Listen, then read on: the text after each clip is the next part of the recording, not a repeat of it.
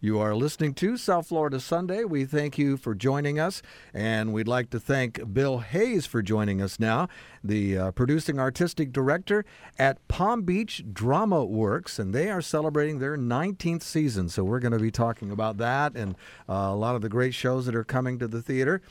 First off, Bill, welcome to South Florida Sunday. Thank you for having me, Ron. I was telling you earlier, I almost went on the radio as a broadcaster when I was a kid. But I was told to stay out of it. But I know I have a face for radio. Yeah, that's a classic, right? Well, it's good to have you on, and good to see that you launched into a more rewarding career. Tell us a little bit about Palm Beach Dramaworks, the 19th season. It's got to be the best kept secret in Palm Beach County. Yeah, I can't believe how much time has flown. About nearly 20 years ago, there was no regional theater in West Palm Beach, Florida, and I actually started as an actor and director.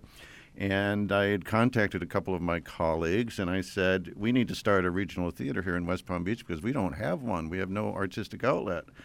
And one of them later became my wife because we worked so close together that we eventually got married. Her name is Sue Ellen Barrel. She's the managing director. Mm-hmm. At first, we were renting space in local universities and found rather quickly that people thought we were affiliated with the university, so we sought out our own space.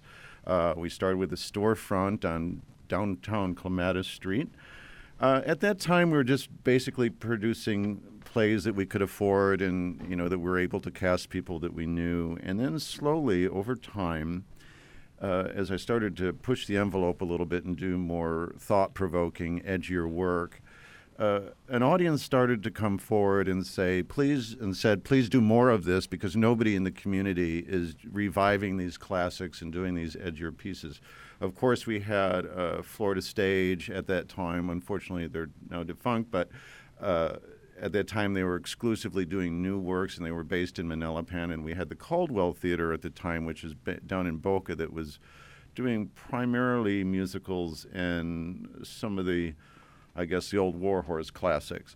So we quickly found that there was a niche that needed to be filled, and we did it. And so I found over the years, the more risk I took, the broader the audience base became. And so I learned really quickly, to quote the great director George Stevenson, who, you know, don't underestimate people. They have the ability to think and to feel, and don't dumb it down. And so I've done a lot of, you know, things that would be considered controversial. Some theater of the absurd. I do heavy dramatic works. I do everything from Tennessee Williams to Arthur Miller to Eugene Ionesco, Samuel Beckett, some of the really great, you know, pioneers in theater. So we have grown. It's hard to believe that next year is our 20th anniversary, which is really exciting. And I'm also proud to say that we're our patron base is. Continues to increase every year, and we went from, you know, $3,000 out of our own pocket to now a $4 million budget.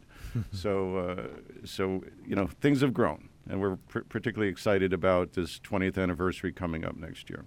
Well, now this season, the 19th season, you mentioned Tennessee Williams. That must be a favorite because it seems you've presented some of those works in the past, and you're going to present a real classic from Tennessee Williams here this season.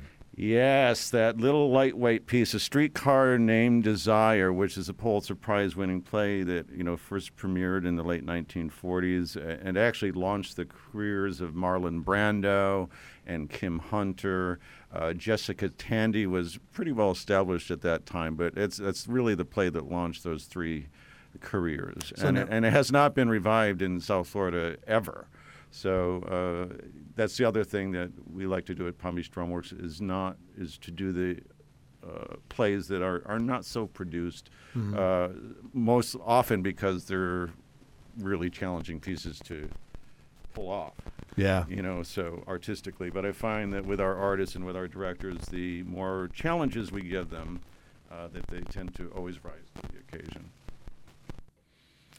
And also, you know, we got other exciting works coming on in December. In the last few years, I've amped up my efforts to do world premieres. And I think, you know, as a regional theater, we have an obligation, responsibility to do world premieres and not just revivals. Coming up in December is a play called Ordinary Americans, which I'm particularly excited about, which has turned into a co-production with GableStage, which is based out of Miami. This play focuses on Gertrude Berg, who rose up in the 1930s in radio. She was actually one of the superstars of radio, and then eventually got her own television show called The Goldbergs in 1949. Her co-star eventually was blacklisted during the McCarthy period, and she stood by his side and refused to fire him. And her show was raking a lot of money for CBS Studios, who was struggling at the time, but her show kept CBS Studios alive. Long story short, they ended up canceling her show, and her co-star committed suicide. His name is Philip Loeb, and he's one of the founders of the Actors' Equity Association. But what makes this play particularly timely is it reminds us what fear and paranoia do to a society, you know, during the blacklisting period. Yeah. Of course, I'm much too young to remember anything about that, but I've been told it was quite the turbulent time. Now, we talked about a couple of the plays that'll be coming. Now, are these plays part of your New Year, New Play Festival, or is that something that's in addition to this lineup? As I said, we've amped up our efforts to showcase new playwrights and new works, and last year we had our first annual New Year, New Play Festival, where we showcase 5 different new works, and we try to get not only diversity in the storytelling, but diversity in the playwriting, meaning different genders, different races as well.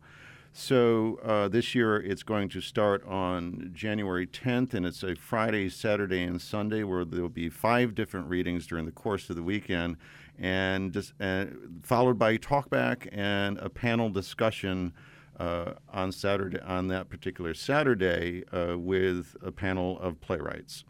That is, again, January 10th through the 12th, and people can obtain tickets to that by calling our box office at 514-4042.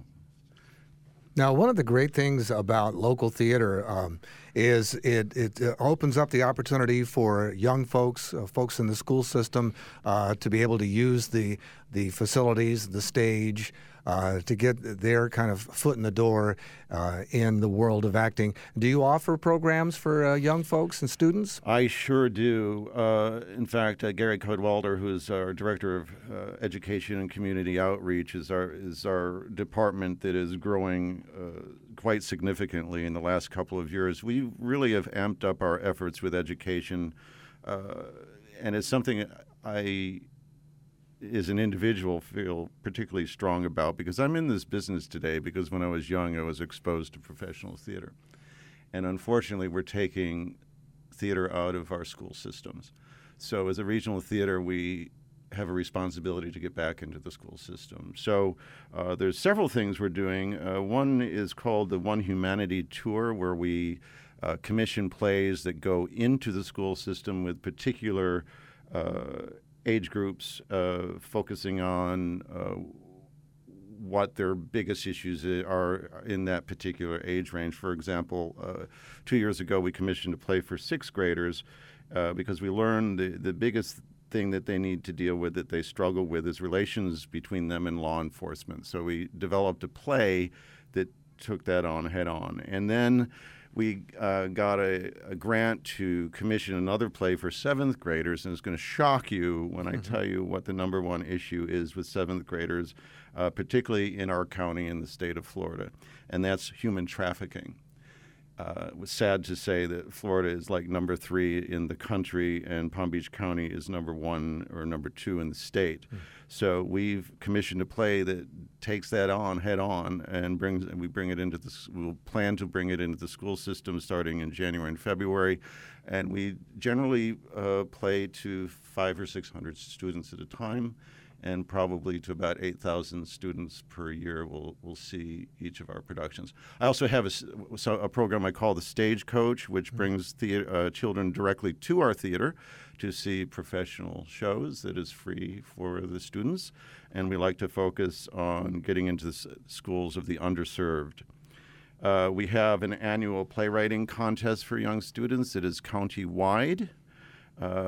We also do, in the summertime, we do a summer camp for dramatic students and also kids exploring musical theater.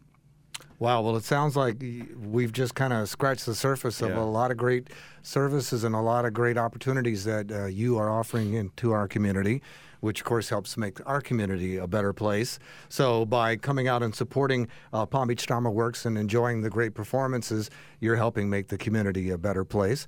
And while I feel like we've only talked about just a few of the services you provide, it's also pretty obvious that this takes a great amount of funding. And so we talk a lot on South Florida Sunday about donations of time, talent, and treasures. And I'm pretty sure you're always up for somebody to donate their talents, maybe as a stagehand, or in various jobs there. I've never refused anybody's help, and I also want to remind people in nonprofit regional theater that even if I sell every single seat in my theater, what I generate in ticket sales only covers about 50% of my total operating expense. And also, for private individuals to step up to the plate is particularly important right now because we find in the state of Florida that art funding continues to get slashed. Mm-hmm. Well, what's a great way for folks to reach you to make those donations? Yes, is to contact our development director, who's Leslie Mandel, at our right directly at the theater, which is 561-514-4042. And, of course, they can visit our website at palmbeachdramaworks.org.